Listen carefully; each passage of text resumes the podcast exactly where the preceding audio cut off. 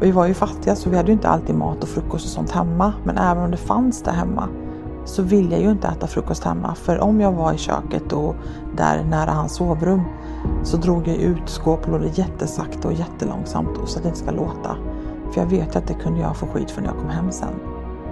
Och då var man ändå barn och tonåring. Det måste få låta lite. Man är inte helt... Men jag lärde mig det här att vara tyst, inte synas och höras.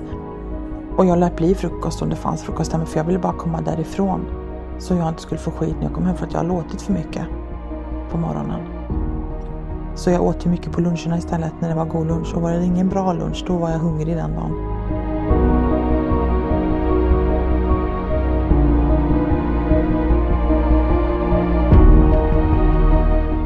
Välkommen till podden Mörkertalet. Jag heter Maria Larsson och är en social entreprenör med inriktning på brottsprevention och mänskliga rättigheter. Syftet med den här podden är att sätta ljuset på problem och hitta lösningar.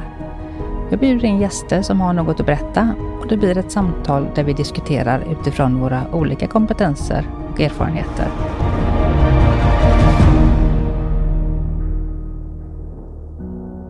Hej kära lyssnare! Nu är det dags igen här för en, en eh, stund med mörkertalet. Och eh, idag är jag eh, på vift. Jag är, gör ett hemma hos-reportage eh, kan vi säga.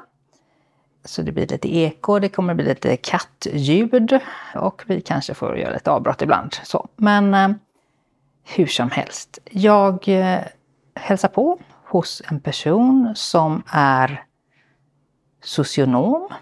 Hon är före detta våldsutsatt. Har en uppväxt med våld, i skuggan av våld. Och det är inte så många som kan, vågar, orkar berätta om det. Så det här är ett fantastiskt tillfälle och fantastisk förmån att få lyssna till dig idag. Jenny Jonsson, varmt välkommen. Tack så mycket. Hur känns det? Det känns bra, lite nervöst, men mest bra. Vad bra. Hur har din vecka varit? Den har varit bra. Jag har haft en massa ungdomar jag har träffat i mitt jobb som ger mig mycket glädje varje gång.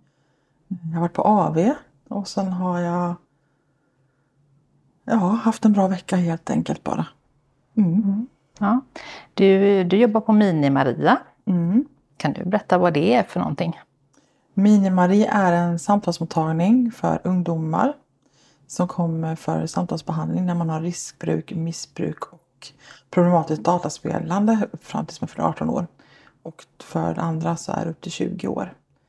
Och eh, då får man komma i samtal hos mig och mina kollegor. Och sen så har många ungdomar också även att de ska lämna urinprover. För att eh, visa på att de är drogfria. Många ungdomar kan behöva det om man till exempel ska göra en neuropsykiatrisk undersökning hos BUP till exempel, eller psykiatripartners.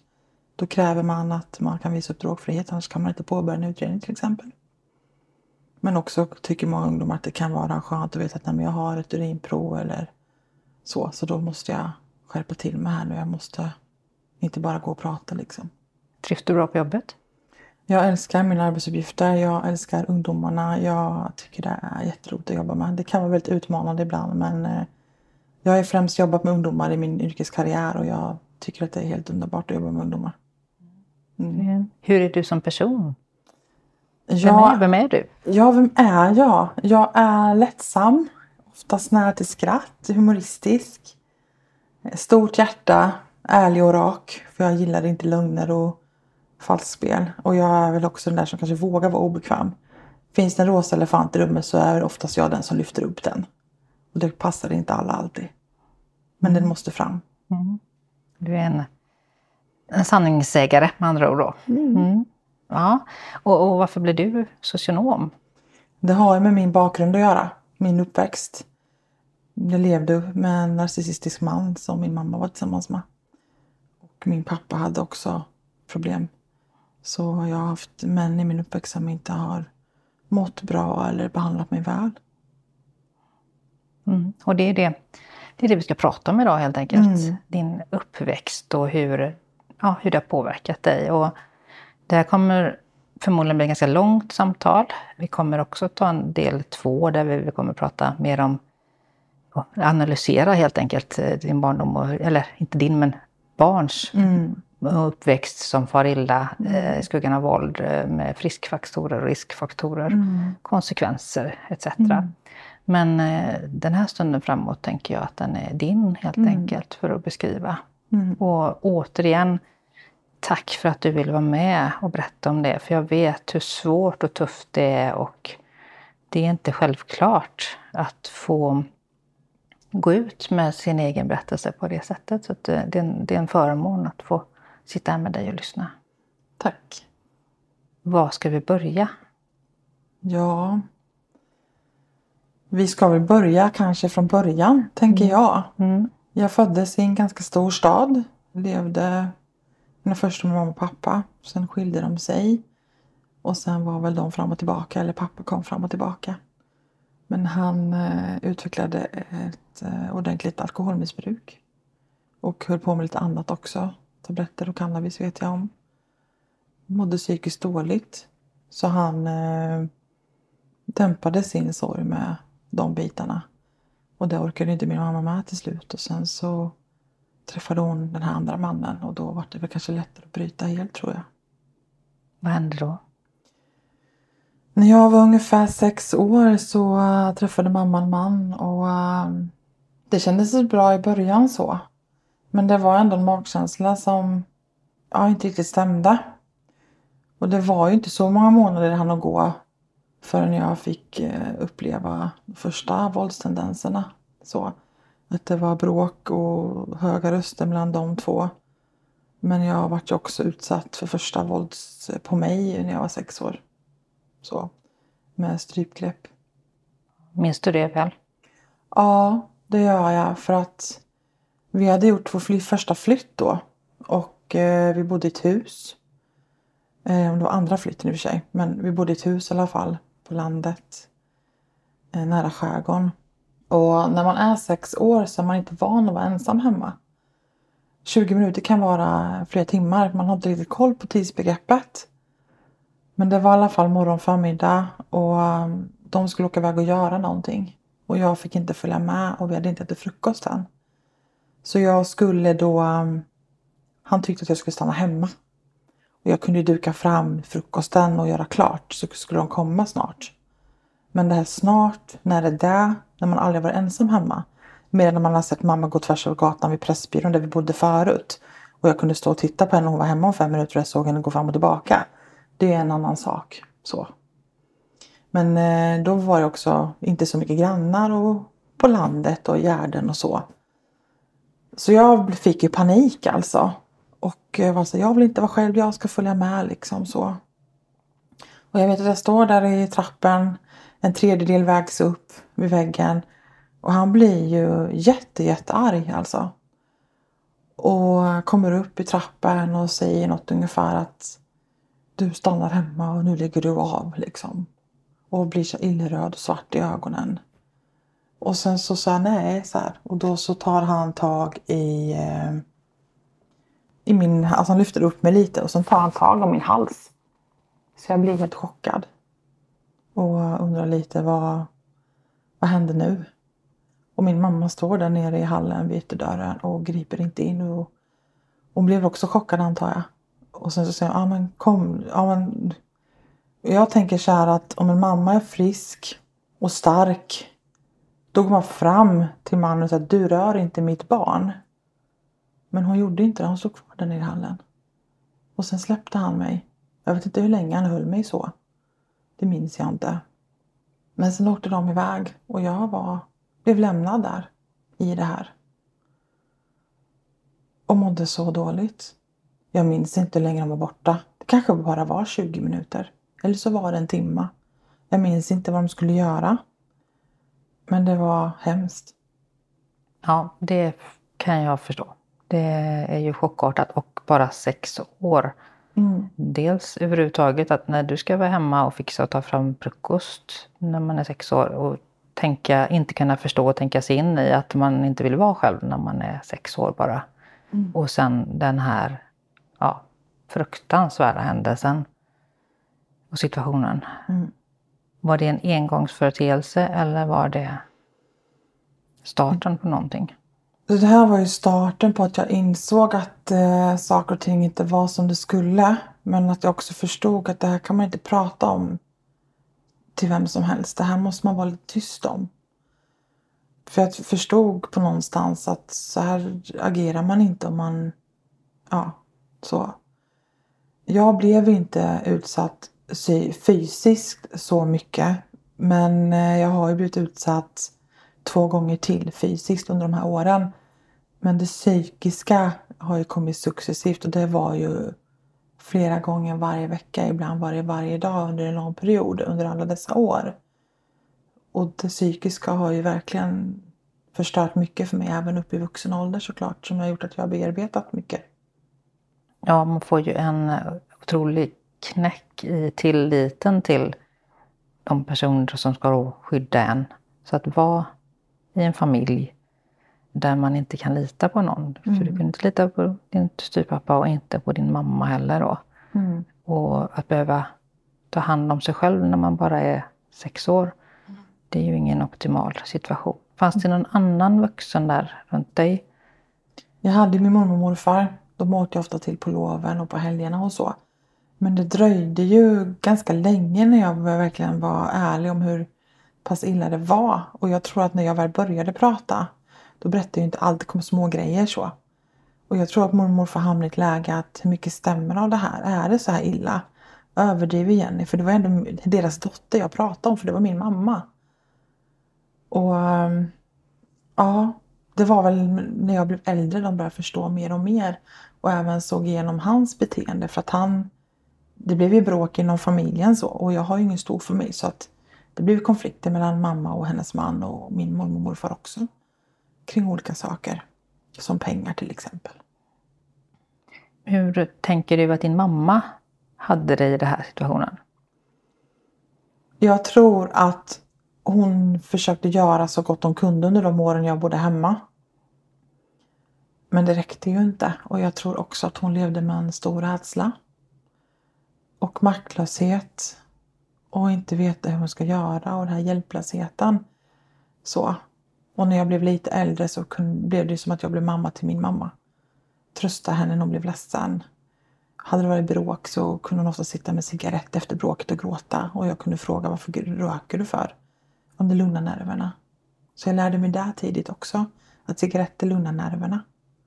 Vilket jag tog mig an när jag blev lite äldre själv tyvärr. Så, nu röker jag ju inte idag men jag har gjort det i perioder. Så.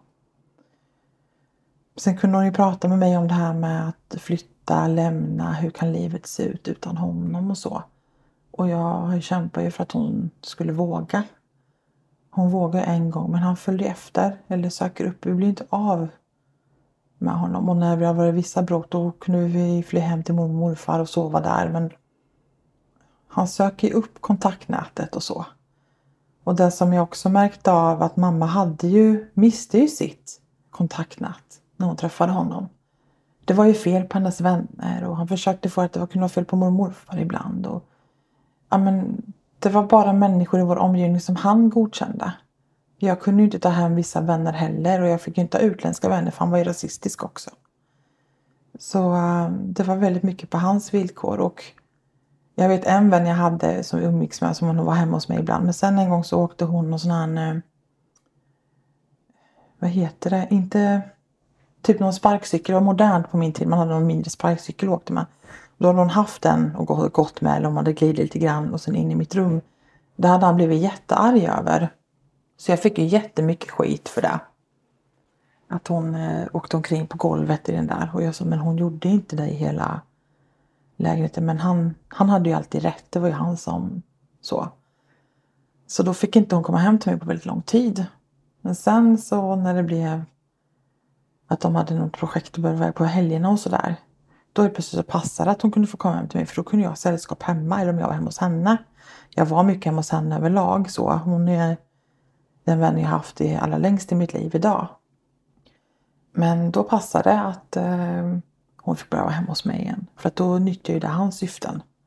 Att få mamma för sig själv och kunna göra sina projekt på helgen och jag inte behövde vara ensam. Så han var väldigt duktig på att använda människor till sin fördel. Och sa man ifrån eller eller genomskåda honom, då var man ju en jävla idiot så att säga.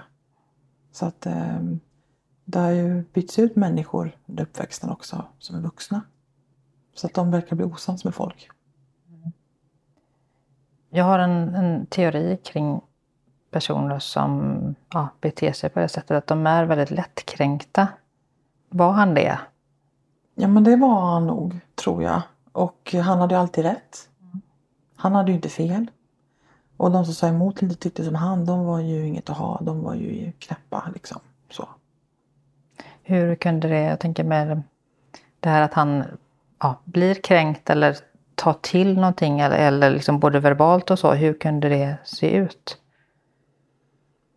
Eh, Nu förstod jag nog inte riktigt exakt Nej, men, hur du menar. Ja, I vardagen så, Mm. hur kunde liksom det se ut att han brusade upp eller blev liksom... Det kunde komma från ingenstans. Det kunde vara från hur jag till exempel satt vid matsituationer. Jag lärde mig väldigt tidigt att jag får inte ha utsläppt hår när jag äter. Det ska vara en tofs, annars kunde han bli jättearg över det. För då var det slafsigt. Jag var tvungen att sitta på visst sätt för att det skulle liksom vara okej. Han kunde bli arg om man sa nej. Ja, men han kunde brusa upp väldigt lätt liksom så och ibland visste man inte varför. Det kunde vara att man kunde komma hem och han eh, var arg och man kände det i luften. Det var så här latent även om det handen på handtaget. Innan du öppnade dörren så visste du att nu är det någonting idag. Och det kunde ju vara att de har haft tjafs med mormor och morfar eller eh, tjafs med någon annan, inte vet jag. Eller om de två hade tjafsat. Eller att jag kanske hade råkat väcka honom på morgonen för att jag hade låtit för högt. Kanske jag gick på fel trappsteg i trappen så det knakade lite för högt till exempel. Så det där lärde jag ju mig att undvika knakande trappor om de perioder vi bodde i hus. Vi var ju fattiga så vi hade ju inte alltid mat och frukost och sånt hemma. Men även om det fanns det hemma så ville jag ju inte äta frukost hemma. För om jag var i köket och där nära hans sovrum så drog jag ut skåplådor jättesakta och jättelångsamt och så att det inte ska låta.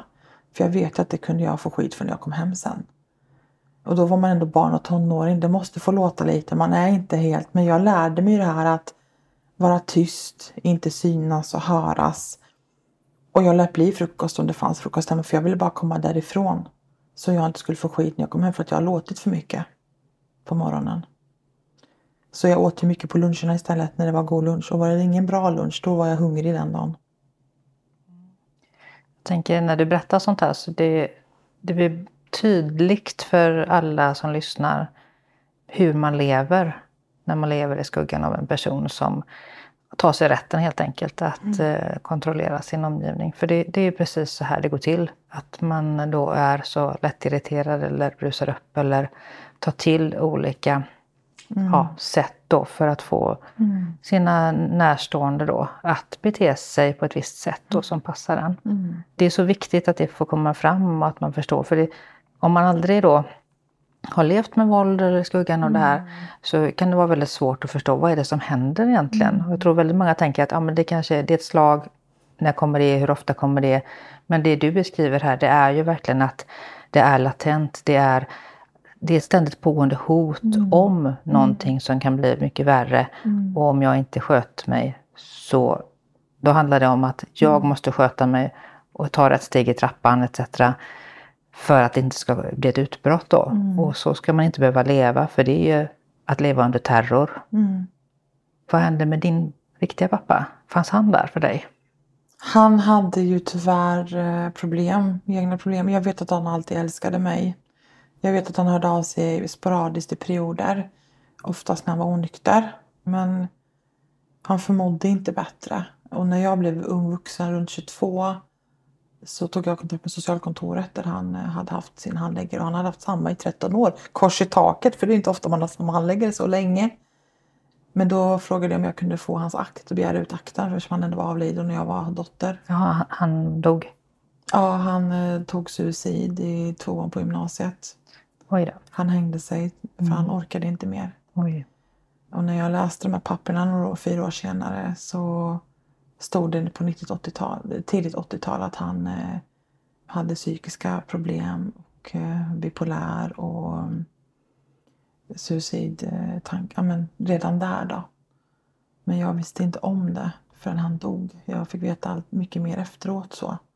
hur han egentligen mådde och att det stod att han hade ramlat i strömmen ett par gånger till och lite så här. Så att, eh, Mm. Men det var inget jag visste om. Mm. Men jag har väl alltid känt av någonting där. Enligt mig så föll han, väl han lite mellan stolarna.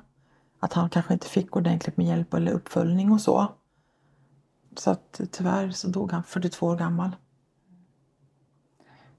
Beklagar, så, Ja. så sorgligt. Mm. Men vi hade varannan helg ungefär när jag gick i femte klass. kom det igång ett tag. Men sista tre gångerna så var vi hos hans vän och då blev han full. Så jag fick ju hjälpa hem en raglande pappa mitt i natten i den lilla minibyn utanför stan där jag bodde så att säga. Och det var inte så kul. Det kom bilar och så är man, går man i femman 10-11 år och ska hjälpa hem en raglande man så. Mm. Så när fjärde gången närmade sig så sa jag det till mamma att jag kan inte åka dit någon mer. Nej, vadå? Så här. För jag har ljugit för mamma Mm. tre helger i rad, eller tre tillfällen i rad. Att det har varit bra. Men han har ju varit jättefull då på lördagen. Eller fredagen, så. Ja, lördagen. Hur gick det i skolan och så? Du berättade att du åt lunch, om det var god lunch, och, och Mm. åt mycket. Hur, hur funkar det med, med skolan? Orkade du plugga och så? För jag tänker det här är ju en sak som gör att man blir väldigt upptagen i, i huvudet av Mm. hur, må, hur är det hemma, hur ska det bli, hur man processar saker och så. Hur var skolmiljön för dig? Första fem åren var jobbiga. Alltså första fem åren i skolan från ettan till femman. Det var tufft. Jag var ju lite mer rebellisk i skolan. Och i fjärde klass så lärde jag mig att inte slåss. Vi fick en bra magister och jag fick eh, en väldigt fina kompisar. fick en gemenskap. Jag hamnade i ett litet gäng med kompisgäng och fick eh, tillhöra någonting.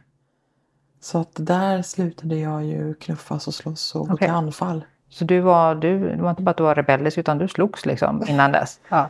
Ja, Du var fight, fight club liksom? Ja, jag gjorde ett statement ganska tidigt i fjärde klass. Jag hamnade i luven med en tjej som var ett år äldre mig och det var ju en liten klass. 18 elever, fyrsexa. Och jag kommer inte ihåg vad vi grälade om. Men jag minns ju bara att jag var väldigt arg och att jag knuffade henne. Men enligt alla andra där så lyfte jag upp henne, snurrade runt henne och kastade iväg henne. Och du gick i fyran och, och det var en fyrsexa? Så du Ja, var... hon, hon gick i femman och jag gick i fyran. Ah, okej. Mm. Sen har jag alltid varit eh, väldigt lång, lite kurvig, mullig, välutvecklad tidigt och mens tidigt. Alltså mm. kvinnliga former tidigt, allt tidigt. Så. Och jag hade väl styrka för jag fick ju hjälpa till mycket hemma med ved och städa och gnugga och gno och jag cyklade väldigt mycket så jag hade väl styrka också liksom.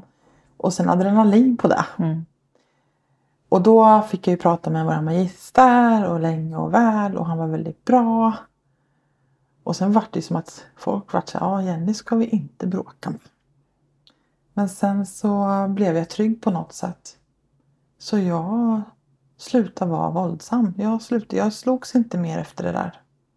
Var det någon speciell lärare då? Eller något, vad hände där som gjorde att du kände dig trygg? För det är ju jätteintressant att veta. Magistern var ju lite äldre. Han måste ha varit minst 50. Säkert över 50 tror jag. Men han var helt... Så gammal. Ja, det var ju gammalt på det när man gick i fyran.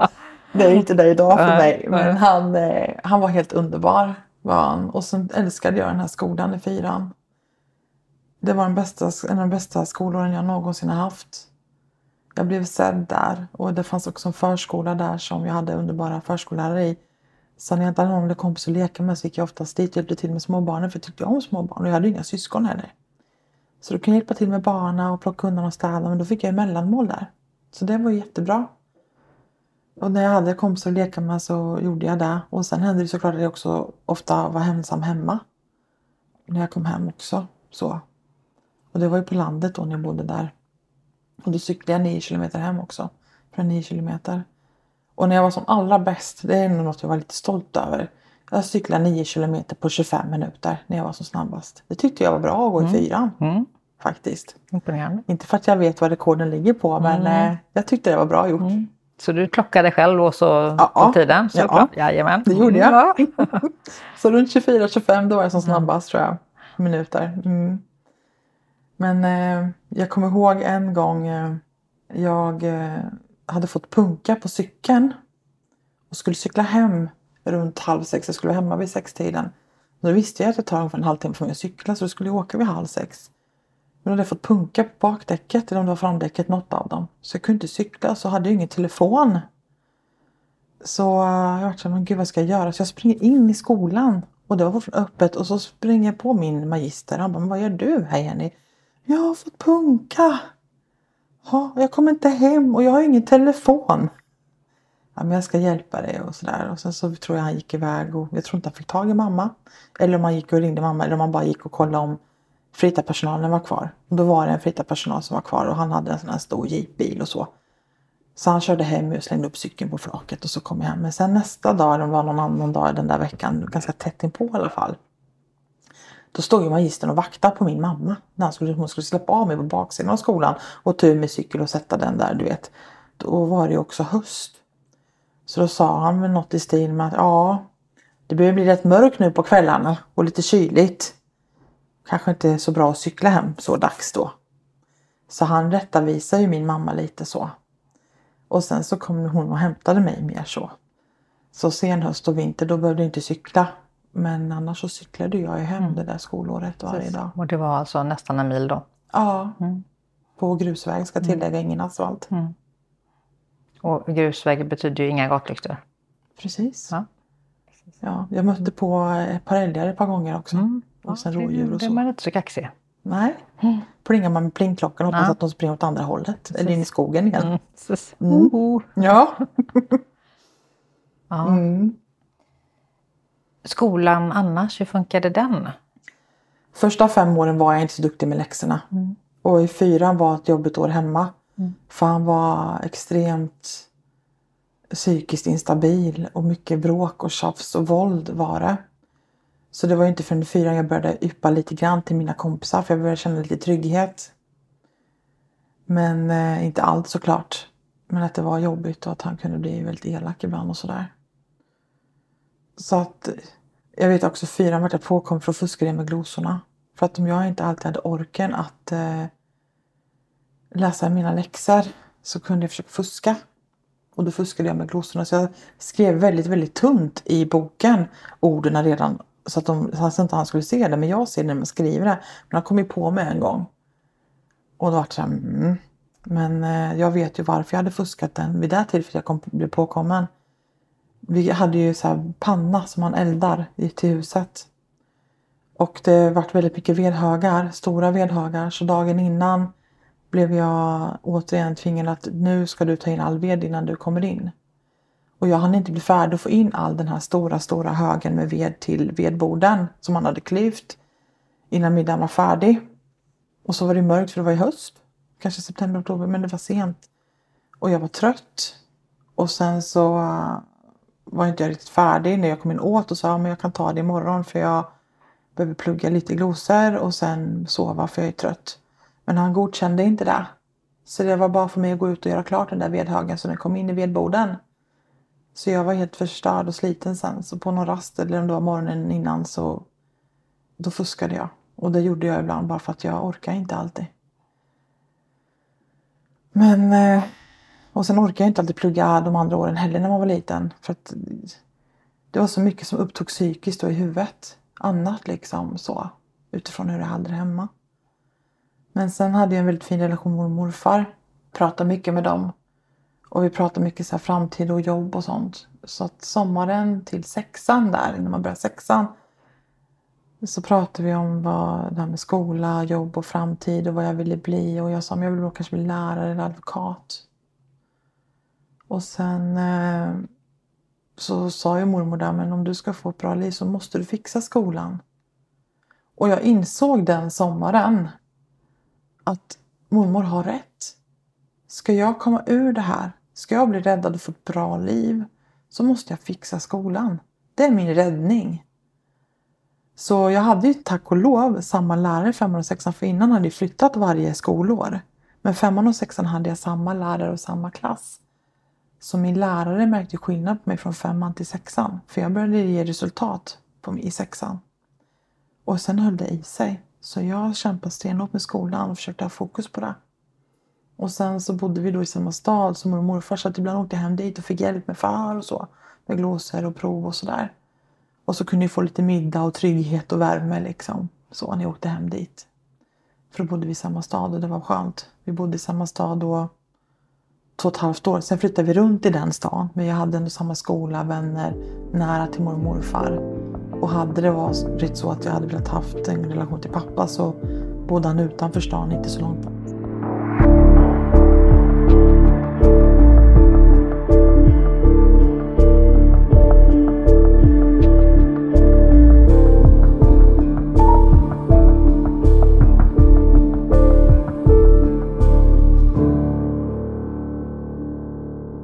Varför jag frågar det här med skolan just det är ju dels för att eh, lärare, ja, de som finns i skolmiljön Mm. oavsett om det är lärare eller vilka det är, det finns ju eh, Mm.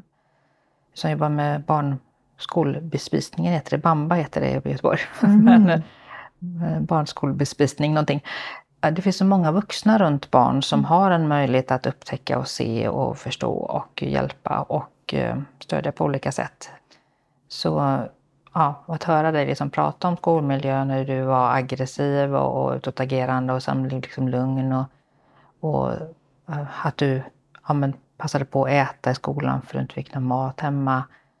Och också sen att du blev motiverad att plugga helt enkelt, studera för att du förstod att det är en, en biljett ut till frihet och till ett liv. Liksom. Mm.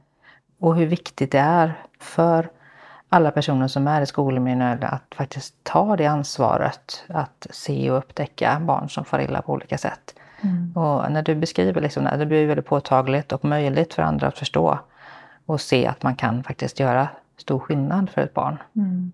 Jag vet ju inte om mina skolor förstod. Jag vet ju att femman och sexan så sa ju mamma någon gång till den läraren att jag ska försöka lämna mannen under sommaren och det försökte vi med. Men hon var ju så rädd och feg för att berätta i god tid att hon skulle flytta till en annan bostad hon ska separera för hon fick hjälp av socialtjänsten med en annan lägenhet. Så han följde ju med. Så, så det blev ju inte så bra.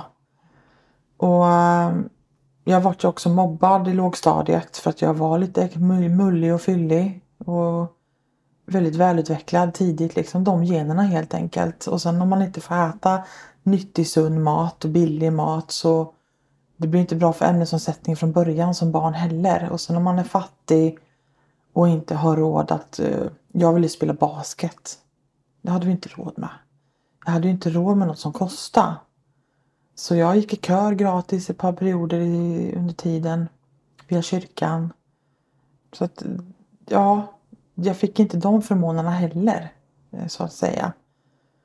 Och sen eh, mobbningen var ju jobbig. Andra året var ju värst. Det var också en annan eh, liten by, fast inte där jag bodde i fyran. Och där var ju lärarna inte alls bra. Sen ettan och trean gick jag på samma skola för då flyttade vi tillbaka till den andra mindre stan eller vad man säger. Och jag tror inte att lärarna i lågstadiet förstod hur jag hade det hemma. Jag tror inte de såg. Däremot tror jag att i fjärde klass så stod de och förstod och kanske försökte agera för jag minns när vi satt, jag tror hon var skolsköterskan. Hon, kom, hon var inte där varje dag så hon kanske hade en, två dagar i veckan på vår skola som att det var en mindre samhälle. Och eh, då vet jag att hon satt med oss fyror, för vi var sju fyror. Och pratade om det här med ja, men alltså så här viktiga saker. Och sen så eh, i slutet så sa hon att nu ska ni få en lapp och en penna av mig. Och på den här lappen får ni ställa vilken fråga ni vill. Och alla bara, men vadå fråga? Vad ska vi fråga? Ja, men vad som helst kan det vara. Och om det vi har pratat om idag eller om ni har en annan fråga. Och jag var så här, menar du verkligen precis vad som helst? Hon bara, ja Jenny. Menar du verkligen? Det kan vara vilken fråga som helst. Ja Jenny. Vill du gissa vad jag skrev på min lapp? Ja, alltså det kan ju vara hur, vad som helst. Alltså, nej, jag kan inte gissa. Nej. Vad gör man när det är bråk hemma? Ja. Och jag har ju förstått det när jag blev äldre att det var förmodligen mig de ville fånga upp i den här frågan. Men de ville inte peka ut mig tror jag. Eller liksom, Mm. Och det var ju väldigt bra. ja. Och sen så behövde vi inte skriva namn på lapparna. Men det kan jag förstå i efterhand också när jag blev äldre att det var bara att kolla på mina uppgifter vilken handstil som matchade. Så var det ju Ja. lätt gjort. Mm. Och de kanske hade bättre kännedom om de andra föräldrarna som hade haft sina barn där i fler år också. Så att jag tror Eh, den skolan hade ögonen på mig. Och att de hade mig som en diskussion. Jag trivdes väldigt bra och jag förstod aldrig riktigt varför vi flyttade. För att jag trivdes i skolan. Sen var det ett jobbigt år för mig hemma så. För jag vet inte varför han, han var som värst i fyran och femman upplevde jag. I mitt minne. Men jag tror ju faktiskt att eh, skolan har gjort någon form av orosanmälan eller någonting. Så därför flyttade vi när skolexamen kom. Jag tror att socialtjänsten kanske började komma i hasorna första gången i mitt liv fast jag inte visste om det. Nu har jag inte begärt ut någonting från den socialtjänsten när vi bodde där till den kommunen. Men jag har gjort det till den kommunen som gjorde en utredning och där på mig som att jag blev placerad när jag blev äldre. Men jag, jag har den tanken att det kan ha hänt någonting där. Precis, jag tänker överhuvudtaget en sån alltså, övning eller eh, vad man ska kalla det för då är ju väldigt bra att göra. För det, alltså, i varje klass av 30 mm. elever så är det ju fem barn som får illa på olika sätt. Mm. Så att, eh, ja, det kan ju vara ett sätt att faktiskt fånga upp det. Och det, mm. För mig är det väldigt förvånande att man inte har det här mer involverat i skol, alltså verksamheten, att mm. faktiskt fånga upp barn. Att inte mm. socialtjänsten och skolan mm. har liksom ett tätare mm. samarbete till exempel. Men jag blev ju inte dömd. Jag blev inte bannad. Jag kände mig inte stämplad. Jag kände inte att jag var ett problembarn i fjärde klass för lärarna. Utan det var mer som att de ville undersöka vad beror det på. Och sen så lärde de känna Jenny. Det, det jag vågar visa mm. Mm. och säga. Jag vet att jag fick väldigt nära kontakt med en förskollärare på den förskolan bredvid där som jag gick till. Det var, hon var helt underbar. Jag åkte även och hälsade på henne i femman på jullovet så jag fick träffa mina kompisar från fyran då. Eh, eftersom att vi flyttade då. Så att den skolan, de lärarna, de eleverna jag var vän med. Jag har aldrig släppt dem. De har alltid betytt så mycket för mig. Sen har jag tappat kontakten med de här personerna. Men det de gjorde för mig det året, det har jag i mitt hjärta för alltid. Ja, och det är jätte, jätteviktigt att få höra det. För de kanske inte vet det, hur mycket de har betytt för dig på det sättet. Liksom. Och, och så tänker jag att det är i livet, liksom, att man betyder kanske mer eller mindre för andra människor fast man inte riktigt vet om det. Och hur, alltså jag har ju hört andra som berättar som bara säger att de hade en vaktmästare som sa hej till dem varje dag i skolan. Och det var helt avgörande för dem att de skulle orka gå till skolan. Ibland är det inte jättestora insatser man behöver göra. Sen menar jag ju på att man ska ju upptäcka barn som mm. är i din situation mycket mm. tidigare och att man ska mm. få riktigt stöd, liksom, mm. att hela familjen får stöd. För att eh, man ska inte ha det så. Ingen i er familj mådde ju bra. Alla var i behov av hjälp och stöd på mm. olika sätt. Och det har man rätt att få. För det här ger ju sådana konsekvenser på men alla era liv eh, på lång sikt och kort sikt såklart. Mm. Så eh, man behöver liksom fånga upp det mycket, mycket mm. tidigare. Hur många gånger flyttade ni? För du säger det hela tiden, flytta, flytta. Och hur många har du räknat det? Jag vet att när jag fyllde 20 så skämtade jag med mitt sista familj och sa att ah, jag insåg nyss att jag har flyttat lika många gånger som jag är gammal nu. Mm. Så när jag var 20 år hade jag flyttat 20 gånger. Grattis på 20-årsdagen. Yes, det var mm. den insikten. Mm. Var har du känt dig trygg?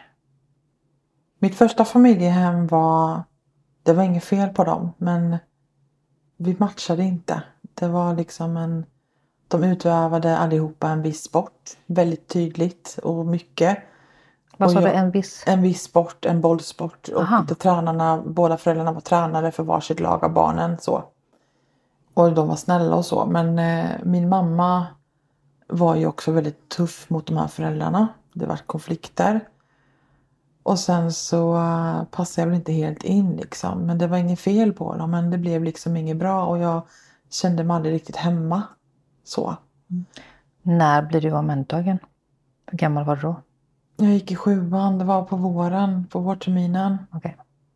Och då hamnade du? I, kan det ha varit februari, mars. Och um, jag bodde ju först hos mormor och morfar för att sista gången som han slog mig, det jag kände att nu räcker det. Det var att jag hade bott i samma stad i ungefär två, lite mer än två och ett halvt år. Och jag hade fått vänner. Jag var nära mormor och morfar. Det gick ändå hyfsat bra i skolan. Jag kände stan. Jag hade fått ett liv på något sätt. Rotat mig lite grann. För jag har varit rotlös innan. Och känt mig rotlös som inte annat. Och så skulle vi flytta igen. Vi skulle flytta tillbaka till ett område nära där jag gick i fyran. Visserligen har jag trivts bra där. Men det var ju så länge sedan jag hade de här vännerna och de hade ju börjat högstadiet i en annan by. För man gick bara mellanstadiet här och så, så får man bo till en större stad. Så. så jag var nervös för det och så var det ett hus som inte var helt färdigrenoverat och klart och det var också ute i skogen. Och jag fick nog. Så att den här äh, tystnaden att jag oftast var lugn. Det var inte ofta jag vågade säga ifrån och bli arg. Men jag blev så arg och så upprörd. Så jag sa ifrån. Jag sa jag tänker inte flytta. Jag vill inte flytta. Och då var han såklart arg på mig för att jag käftade emot. Och sa ifrån. För jag fick ju inte visa mina känslor. Fick inte bli arg och upprörd.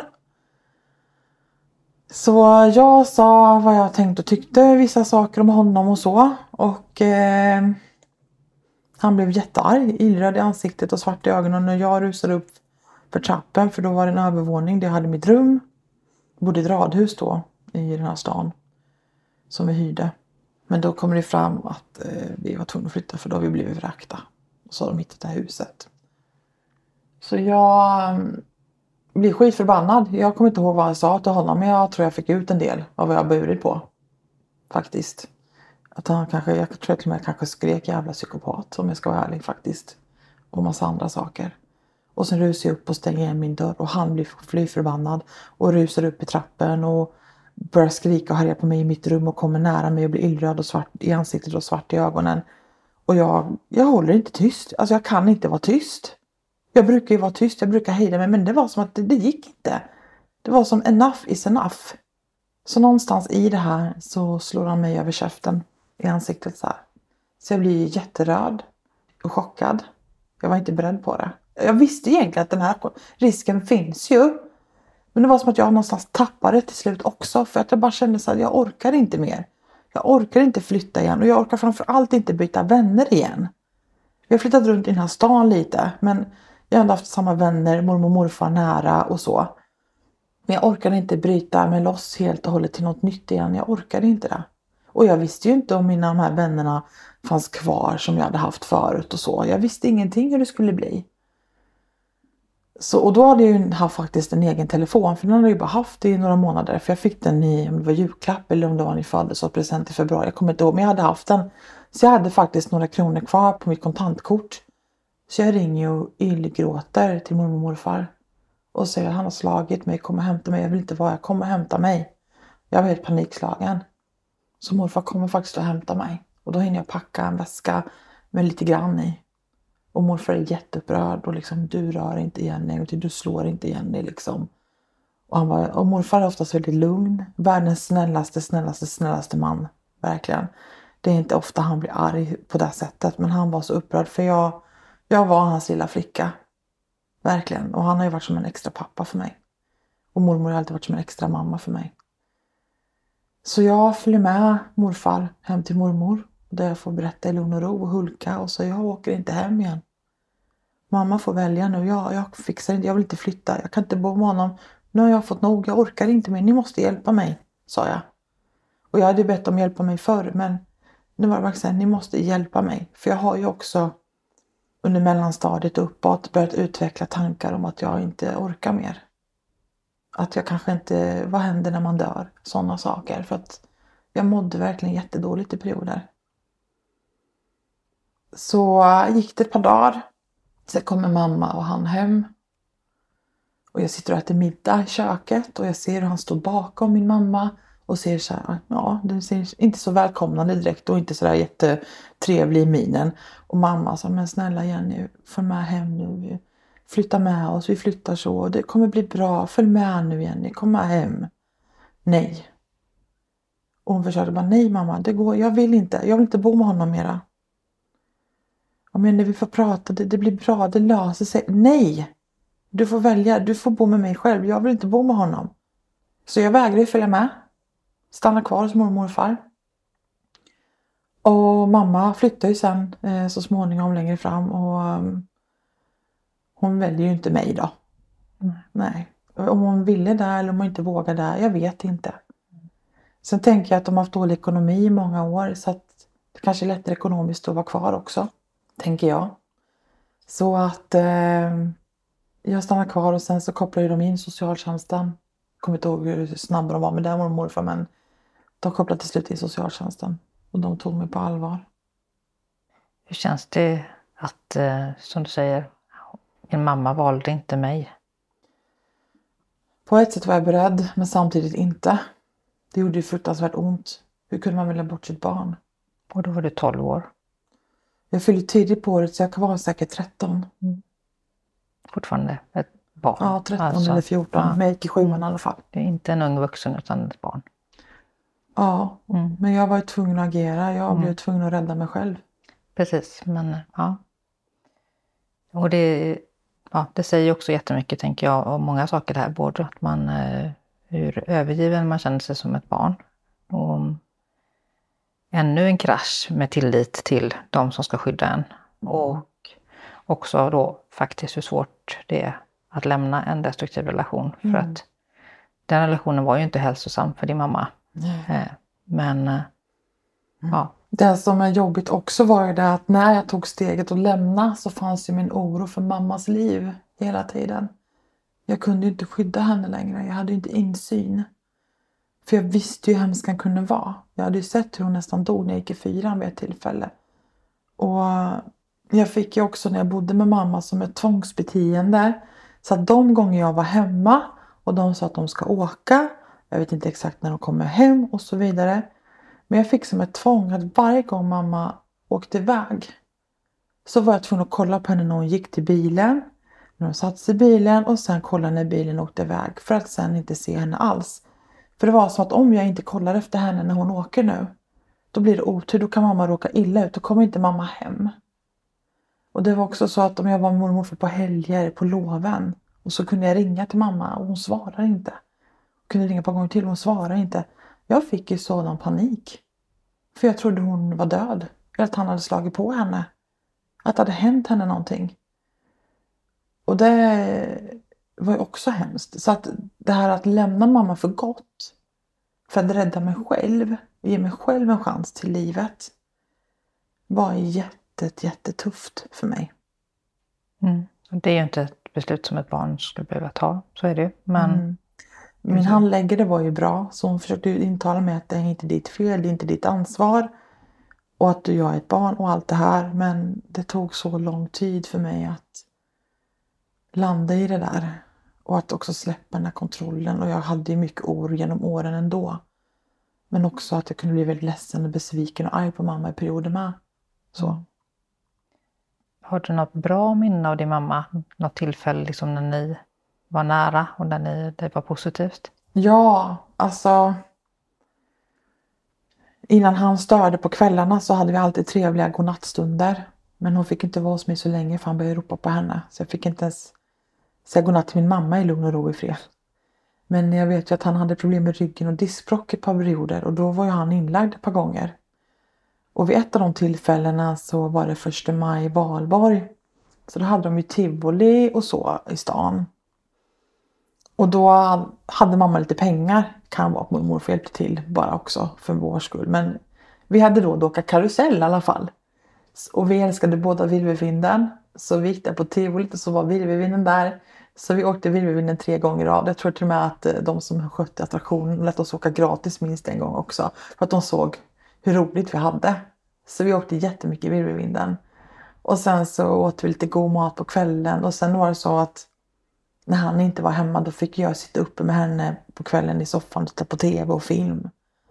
För jag skulle lägga mig tidigt på kvällarna när jag växte upp eller var på mitt rum tidigt. Så jag fick ju aldrig liksom sitta och umgås direkt med dem i tv-soffan på kvällarna. Så jag läste ju böcker och var på mitt rum. Och skulle gärna lägga mig vid sju, åtta.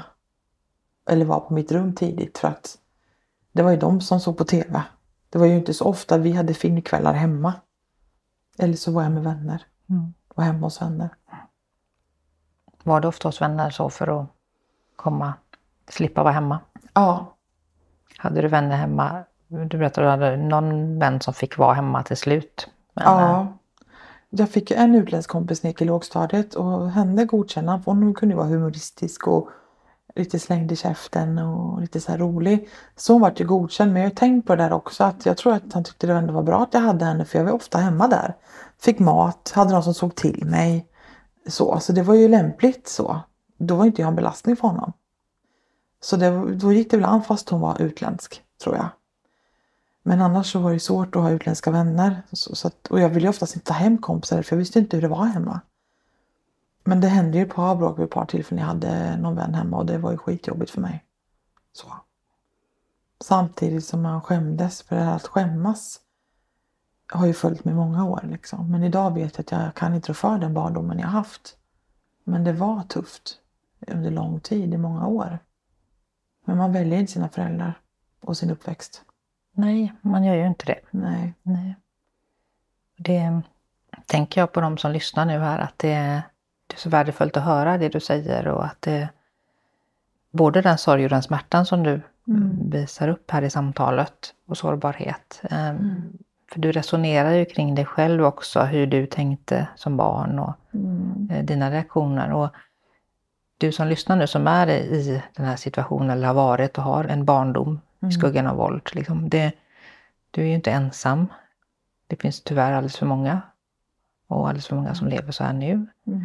Ja, så tacksam att du delar med dig där. För det gör ju att vi faktiskt får upp Mm. ögonen för de som faktiskt lever så här just nu. Jag vill ju nå ut. Inte att jag har en offerkofta för den är borta. Och jag ser mig inte längre alltid som att jag är ett maskrosbarn. Jag ser att jag har varit ett maskrosbarn. Och för en del kanske det låter konstigt. Men jag lever ju inte i det längre. Jag har bearbetat jättemycket. Jag har lärt mig så mycket.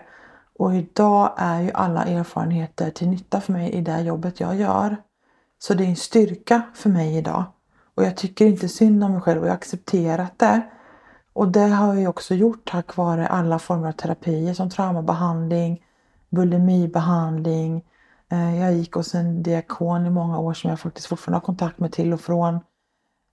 Sen var det väl den som upp till en vuxen så var det så här, men vadå, det är väl inte fel på mig. Jag är inte psykiskt störd. Vad ska jag gå och prata med någon för? Men jag är så tacksam för att jag gjorde det. För att jag är så trygg och stark i mig själv idag. Och jag vet vem jag är. Och jag vet vad jag kan. Och jag vet vad jag kan bidra med. Och jag vill att andra ska förstå också att det finns ett liv där framme. Ge inte upp. För mig var det bara tur att jag hade läshuvud. Men man kan ju praktisera sig upp uppåt. Man kanske har en kontakt där man får jobba sig uppåt. Man kanske är kreativ och skapar ett eget företag. Det spelar ingen roll, men ge inte upp och våga ta hjälp. Det är inte fel på dig eller någon annan för att du tar hjälp. Det, är inte, det var inte mitt fel, det är inte andras fel som lever, upplever samma sak. Vi rår inte för vad vi föds in i eller vilka människor vi möter på vägen. Och tar man hjälp och vågar ta hjälp så gör det. För att man fixar det inte själv till slut. Och jag skulle lika gärna kunna varit en knarkande mamma med tre barn på SOS. Egentligen rent krasst. För statistiken för människor som har haft en tuff uppväxt är inte jätteljus. Alla lyckas inte utan många söker sig till likasinnade män eller eh, tar till droger för att dämpa ångest eller vad det nu är för någonting. Eller traumaminnen som pockar på och gör att man inte kan sova och få mardrömmar. Det finns ju jättemånga saker som gör att man inte mår bra av en taskig barndom. Men ju snabbare man vågar söka hjälp så gör det för att det hjälper. Och det är ju inte fel på den som söker hjälp. Man är inte dum i huvudet som jag tänkte mina första år. För jag var ju van att vara stark. Ta hand om mig själv. Mamma till min egen mamma. Alltid varit den som många vänner vände sig till. Ja men Jenny, jag behöver hjälp med det här. Hur gör jag? Jag har alltid fått folk som har kommit till mig och pratat. Så jag har ju alltid varit den starka. Men till slut så orkar inte jag vara stark längre. Det brast ju. Och muren började brista redan när jag blev ett soc-barn. Och sen fick jag aldrig tillbaka den där muren och det var jobbigt. Och sen började det komma tårar. För jag ville inte gråta inför honom när jag växte upp för då njöt ju han. Fick han mig att gråta, han fick se mig ledsen, då kom ju han åt mig. Då njöt han av att ja, nu knäckte jag henne. Men jag lärde mig ju att inte fälla tårar hemma. Mm. Men fäll tårar och ta emot hjälp och våga prata. För annars så läker man inte. Och man kan utveckla massa saker som inte är bra. Precis. Jag fick ju IBS. Jag har haft problem med magen i så många år. Inte från de senaste åren nu som jag, sen jag kapat helt med dem, som jag har haft lugn mage. Mm. Det är inte alls på samma sätt längre. Mm. Vi ska återkomma till det både med konsekvenser och med, med eh, hur man hanterar sin familj sen då. Men jag tänker det, det du pratar om här, två saker jag kommer att tänka på det är just det här att man inte ska låta sig definieras av sin uppväxt eller att man har varit utsatt för saker och ting eller varit med om saker och ting mm. som man faktiskt inte kan hjälpa eller rå för. Mm. Det är så lätt att man tar med sig det och låter det definiera vem man är. Som du säger, att man kanske betraktar sig som en överlevare eller ett maskrosbarn mm. eller så. Men att man faktiskt också ska se vem man är som person och vem mm. jag vill vara och vem jag vill bli. Och det här mm. att man tänker det att man är ju en egen unik varelse som man mm. faktiskt har rätt att få vara. Ja. Och, det andra jag tänker på är också det här med traumareaktion och att man vi har ju en reaktion på någonting som är onormalt. Så att även när man, man mår jättedåligt, för det gör man ju när man har varit med om sådana här saker, man har väldigt mycket ångest, man, det yttrar sig på väldigt många olika sätt då, och man känner sig konstig och annorlunda. Mm. Men din reaktion är ju helt normal utifrån att du har varit i en otroligt onormal situation. Mm. Och det är jätteviktigt att, att skicka med eh, till alla er som lyssnar här nu att det är som du säger, det är inte fel på dig, det är fel på den situationen som du har befunnit dig i. Mm. Och det är jättestor skillnad. För att må dåligt över att det har varit skit, det är ju mm. bra. Mm. Och det är en skyddsmekanism som man har. Mm. Liksom. Så det, mm. Att ta hand om sig själv och se ångesten som en varningsklocka i ditt liv. Att när du får ångest över någonting så är det någonting du behöver ta hand om, reparera, ta dig ifrån, göra någonting åt ditt liv. För att det, ångesten är en vän till dig. Mm. Den signalerar någonting. Det som också var jobbigt för mig när jag väl vågade prata med både när jag var tonåring och när jag också kom i krona på SOS och fick min handläggare men också som vuxen när jag skulle börja bearbeta saker. Det var ju rädslan av att inte bli trodd. För det är ju så mycket sjuka saker som har hänt. Vem skulle tro på mig? Och för mig var det ju normalt men det, jag fattade ju när jag umgicks med vänner och var i deras familj att det här är inte normalt. Det är inte så här det ska vara. Men jag hade ju tur att min handläggare trodde på mig hon förstod. De som jag gått i behandling hos, de förstod. När jag blev äldre tonåring så var jag väldigt intresserad av psykologi. Jag googlade mycket själv också på, på olika personlighetstyper och hur man kan vara. Och det som kom upp var ju det här med narcissism, psykopati, sociopati. Jag läste väldigt mycket om det här. Och är det så att man inte har mött det här eller upplevt det själv så kan det vara väldigt svårt att förstå att det är där det handlar om. Bara den som kanske riktigt verkligen upplevt det i en partner, i en förälder eller styvförälder eller i ett syskon eller i en vänskapskrets på arbetsplatsen eller i en släkting. Det är bara de människorna som har förstått att aha, jag har en sån omkring mig. Och det är så svårt att bli trodd. Och de är ju så himla duktiga på att visa upp en trevlig och rolig sida. Och de väljer systematiskt ut offren och gör inte så tydligt. Och man avgränsar vänner om det är en familj till exempel. Och man Ja, men det är verkligen svårt att kunna och ibland är det så att det bara ligger i luften, man kan inte ta på det, man bara vet att det är fel. Så att jag hade ju tur att när jag väl började lyfta de här bitarna att de jag mötte och fick hjälp av, de förstod ju vad jag pratade om. Sen kan jag ibland möta genom åren när man har jobbat och så att jag har ju mina tentakler. Jag är ju överkänslig, jättesensitiv och känner av så mycket. Och det är ju en styrka i mitt arbete att kunna känna av och läsa av och förstå sig på saker. Sen kan det ibland vara svårt att få kollegor, chefer eller människor i min privata omgivning och vi möter någon i det privata livet som jag känner att nej, här får vi vara försiktiga eller du var lite försiktig där nu eller ja men så för att ja, känselspröten finns där. Och menar du, får jag bara fråga, är du, vet dina kollegor om att du har den här uppväxten? Jag har varit relativt öppen med saker och ting. Så många kollegor har ju vetat någonting att jag haft det tufft på något sätt. Men det är ju liksom en styrka för mig för jag orkar inte hymla med saker. Och sen när jag väl började ta emot behandling eller skulle gå och undersöka saker och sådär då ja, men så här, jag tänkte att det är lika bra öppen och jag ja och innan min mormor avled så var ju inte de här människorna, mamma och hennes man, borta från mitt liv till 100 procent av olika orsaker. Så de har ju påverkat mig i vuxenlivet i perioder också. Och det kunde ju ibland då påverka mig. eh, Så att jag vill ju kunna vara öppen med att nu har det här hänt, jag behöver åka eller nu är det lite tufft.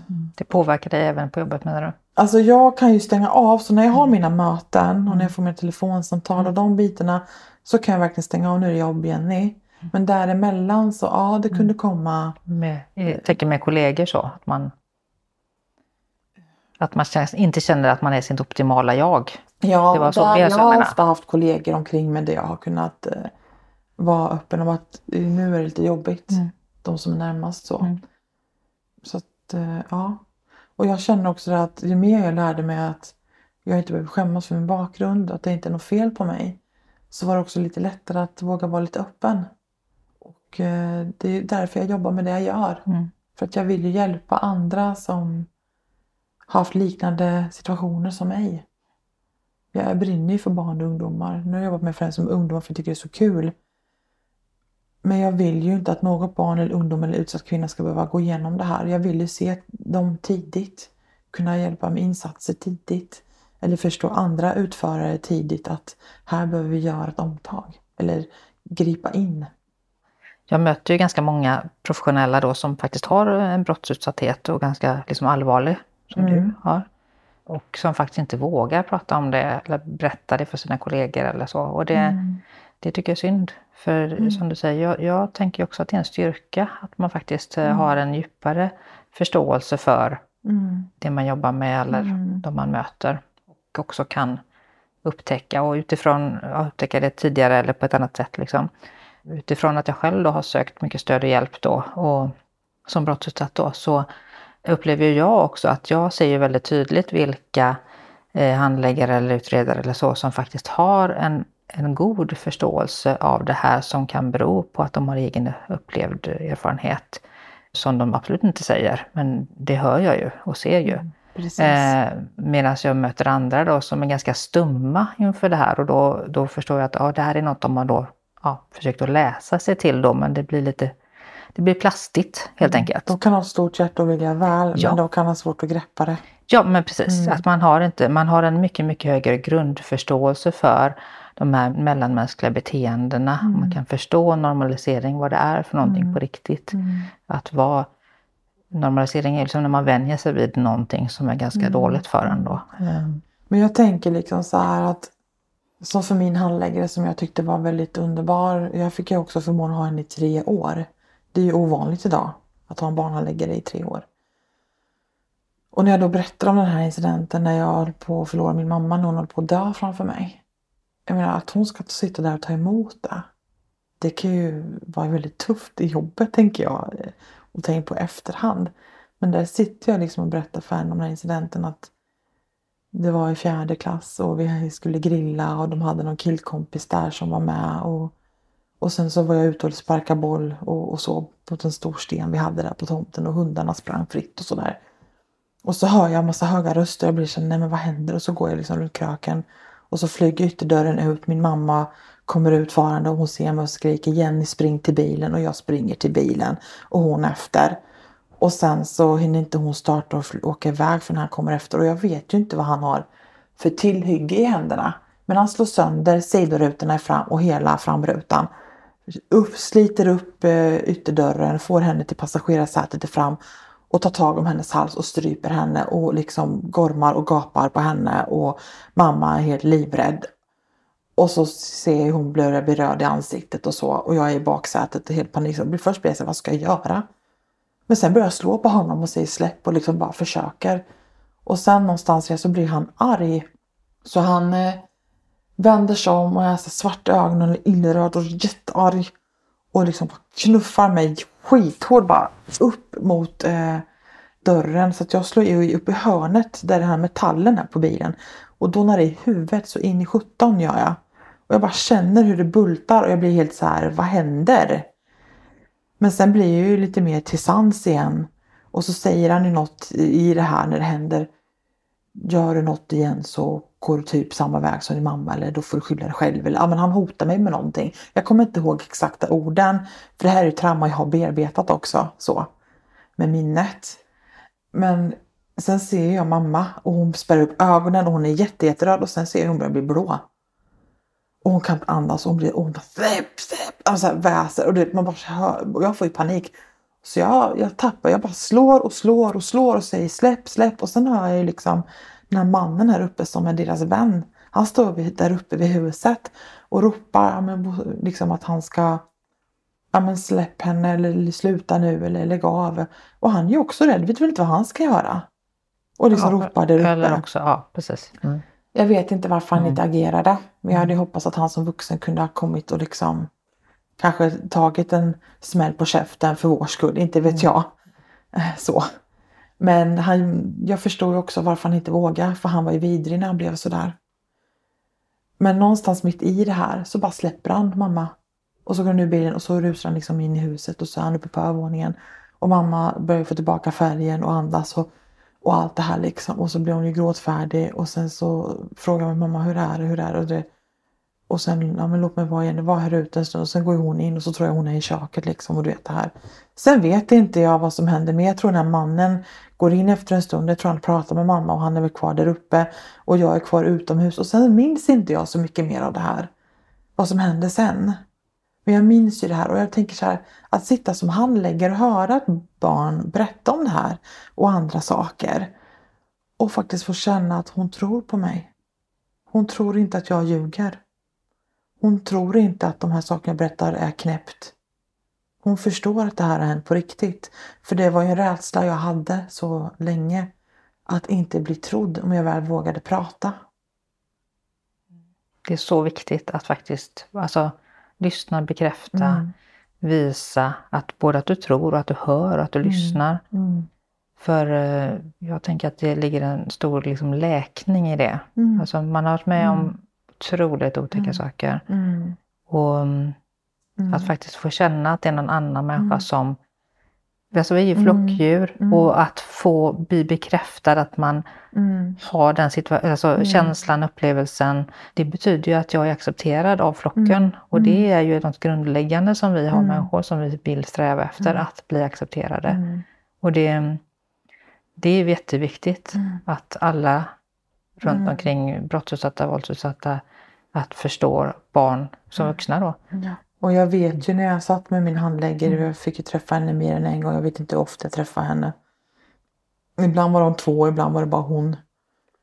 Men eh, jag kände bara att det var skönt att det kom fram, men också det här att jag började gråta. Jag har ju gråtit såklart innan när jag bott hemma, men det var det här att inte gråta framför honom, inte visa mina tårar för honom. För då njuter han. Så det kom ju oftast på kvällen mm. när han inte vara hemma, alltså så. Men jag ville inte gråta, för mig var tårar en svaghet. Idag ser jag det som en styrka. Idag ser jag det som att om någon gråter så har du varit stark för länge. Det är okej okay att visa tårar, det är okej okay att visa att du är ledsen. Gråt och få ur dig och sen så försöker man ta nya tag eller hitta lösningar hur man går vidare. Men gå inte och bär på allt för länge. Ja, jag eh, tror att vi går mot avslutning på det här. Det här är varit så starkt att lyssna på dig. Mm. Och um, du har gett så många nycklar tror jag till människor som är i samma situation att förstå. Mm. Eh, att man är, ja, det finns en framtid. Mm. Även personal som jobbar med barn och unga. Mm. Att hur kan man se och upptäcka? Mm. Du och jag behöver en liten paus tänkte jag här. Och så ska vi spela in ett avsnitt till Mm. Med lite fortsättning men också en fördjupning i. Mm. konsekvenser av. Mm. Um, stort tack för idag. Tack själv. Tack för att du fick vara med. Om du känner igen dig eller förstår att någon i din närhet är drabbad så finns det mer information om vart du kan vända dig i beskrivningen till det här poddavsnittet. Om du tycker att vi tar upp viktiga frågor och vill att vi ska fortsätta att prata om mekanismerna bakom våld och övergrepp och vill vara med och bidra, då gör du det enklast genom att swisha till 1234 63 73 10. Eller om du vill sponsra ett eller flera avsnitt, då hör du av dig till mig på e-mail hej mörkertalet.nu och då är det mörkertalet med ö. Varmt tack för det!